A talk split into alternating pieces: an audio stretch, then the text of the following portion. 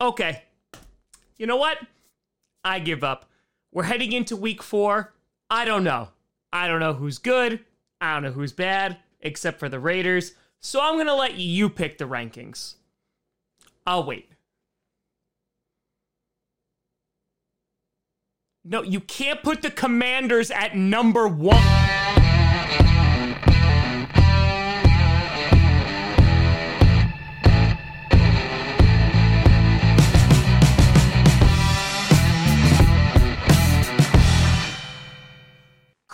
Posse Packer Nation. Welcome to an episode of Packcast, a podcast where you don't have to be Packers fan, but it sure does help. I'm your host, Tom, just waiting for the chaos to end Grossi. And today, we are going to be breaking down the top 10 teams heading into week four of the NFL. And this is must see TV. And I thought heading into week four, things would get a little easier, but nay, they have just gotten harder. That's what she said. Or he said. And so here we are again. Week four, number 10 is going to be the Jacksonville Jaguars. That's right, folks. We're at that part of the show where Tom has lost his mind. I feel like I'm taking crazy pills. And the Jacksonville Jaguars, which I think for the first time since starting Packcast, has made the top 10 in the power rankings. The Jaguars, uh, they shut out the Indianapolis Colts last week. Then this week, they go and defeat the LA Chargers. Freaking fracking slap the crap out of them. I know Justin Herbert's injured. I know they don't have a run game. I know Keenan Allen is out. And now they got Rashawn Slater out for the entire year. But the Jaguars are playing some pretty good football here. Travis Etienne, didn't suck as much as he had the past two weeks, but this was the James Robinson show. Had 100 yards. On top of that, Christian Kirk, who myself and everybody and their mother made fun of the Jaguars for paying him that amount of money, looked good once again, had another tutty. And Trevor Lawrence, every week, just looking better and better. So, you know what? The Jaguars, they're on top of the AFC South, a division that looks incredibly winnable. So they get the number 10 spot. Do I believe in them? I don't know what I believe in anymore. Number nine, you got the LA Rams.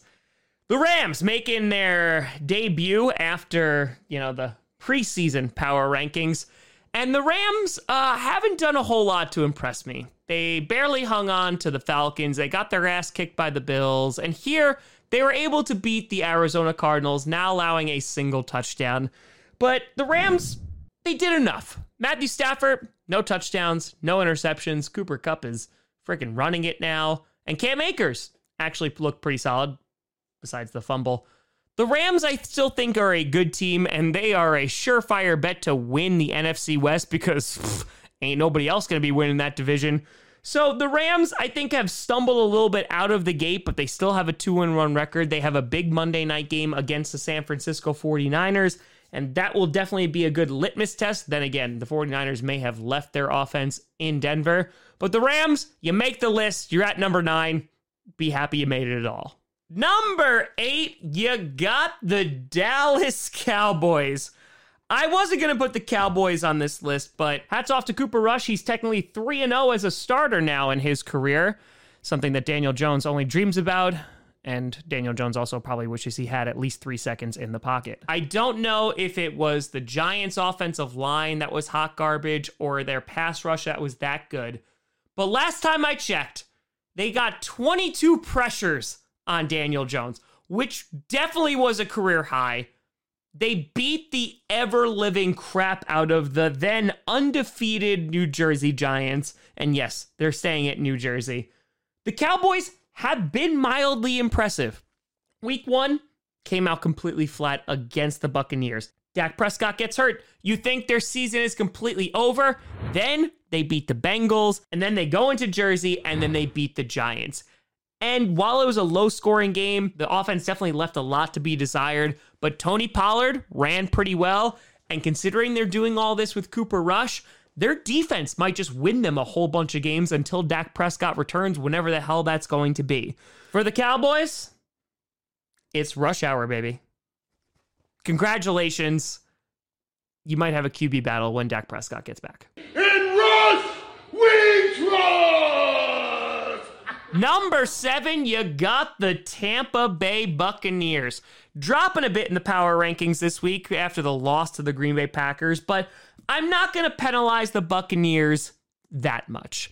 And the reason being is they had Akiem Hicks out, Mike Evans was suspended for a week, Chris Godwin was out, Julio Jones was out. That offensive line is definitely looking a little bit shaky. The Buccaneers offense struggled all day, but Tom Brady led them down the field when it mattered the most. And they would have gotten away with it too if it wasn't for those meddling refs and stupid play clock on the two point conversion. The Buccaneers defense is very good. They're going to get a lot of these weapons back. Tom Brady has looked mm, not so great these first three weeks, but I think that they'll pick things up as the season goes along. They're probably going to win their division considering how bad the Saints look. And so at number seven, you have the Bucks.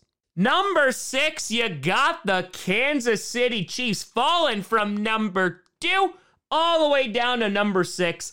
And that's because of the loss to the Indianapolis Colts. And this was just an ugly game for the Chiefs. The special teams is not good. Patrick Mahomes definitely having some uh, plays he wishes that he has back. Left some yards and points on the field. But kudos to the Colts defensive line played this game really well. Skyy Moore, I don't know if they're going to allow him to return punts anymore after this game. But the Chiefs, they're another team. Probably going to win the AFC West because they are currently tied with the Broncos. And we saw how the Broncos played. So I imagine Patrick Mahomes and company are going to return back. I am a little worried about their run game or lack thereof. But right now, sitting right outside the top five, you got the Kansas City Chiefs. Number five, you got the Baltimore Ravens. The Ravens. Uh, this is the Lamar Jackson show, and all of us just have tickets. The defense almost blew a lead to Mac Jones and the Patriots. Thankfully, were able to hold on. They were able to get J.K. Dobbins back, which kudos to him coming back after a long, long hiatus after a major injury. The Ravens are looking pretty decent here. The AFC North, after losing all of their games last week, looked a little bit more competitive this week. I still think the Ravens are favorites to win the division, and Lamar Jackson is going to get paid an absolute absurd amount of money after this season. They're going to live and die by Lamar Jackson, which has kind of been their MO for the past couple of seasons. But the Ravens were able to go in and stop the New England Patriots from any type of comeback. They did make Mac Jones look a little bit like Michael Vick at some point, but then also made him throw three interceptions. So the Ravens sitting in the top five and sitting pretty pretty. Number four, you got the Green Bay mother loving Packers. That's right, folks. Packers are in the top five. Put them in the top 10 last week, and oh, it feels so good to move them on up. Got their ass kicked by the Minnesota Vikings in week one, but week two, dominant victory over the Bears. And week three, scored 14 points in the first half, which is not ideal, but something you don't say very often as a Packers fan. Their defense and special teams crushed it this past week. The Packers, we've been waiting for this defense to break out, and they did. Didn't have Sammy Watkins, also didn't have Christian Watson, still able to move the ball efficiently, at least for two drives. Fumbled, didn't let that get too much in the way. De'Vondre Campbell looking amazing. Jaire Alexander does have a groin injury, which is a little concerning. But the Packers defense came up clutch. They won a tough game, and when it came to the two point conversion, they stepped up and stopped Tom Brady. So the Packers, their defense looking pretty damn good the past two weeks. And if that defense drags Aaron Rodgers to a Super Bowl, yeah, I'm fine with it because a W is a W. Number three, you got the Buffalo Bills. I'm reducing them the least out of all of the teams that lost this week because the Bills, I feel like they just got the short end of the stick. So many injuries. Micah Hyde, unfortunately, out for the season. Their secondary just getting destroyed. Defense, a lot of injuries over there. Offense, all things out of whack. They had the humidity going on. Miami clock management was ugh, before halftime. People not running out of bounds at the end of the game. People not running out of bounds. The Bills are still a very good football team. My hat is completely off to the Miami Dolphins, but I think that Josh Allen and company are going to be able to rebound from this. The Bills still are going to be fighting for the AFC East. Still, honestly, could be the number one team in the AFC. It is only week three, but I think all of the injuries, the bad plays kind of just caught up to them, and the Dolphins took advantage. And while there's no good losses in the NFL, I'm not going to penalize the Bills too hard. Number two, you got the Philadelphia Eagles. oh, God. Yeah, they beat the crap out of the Washington Commanders. Nine sacks on Carson Wentz. They were like, hey, Carson, remember when you were on our team? Yeah, that's not the case anymore. Jalen Hurts looking incredible. And the Eagles have really shown in the past three weeks multiple ways on how to beat a team, whether it's with the run game, whether it's with a passing defense, whether it's with the pass rush. They have found ways. DeVonta Smith looked incredible in this game, and the Eagles look like and arguably are the best team in the NFC. They're the only team that remains undefeated in the NFC at 3 and 0. And right now, I don't know what's going to slow down the Philadelphia Eagles. So, yeah, they're sitting at number 2.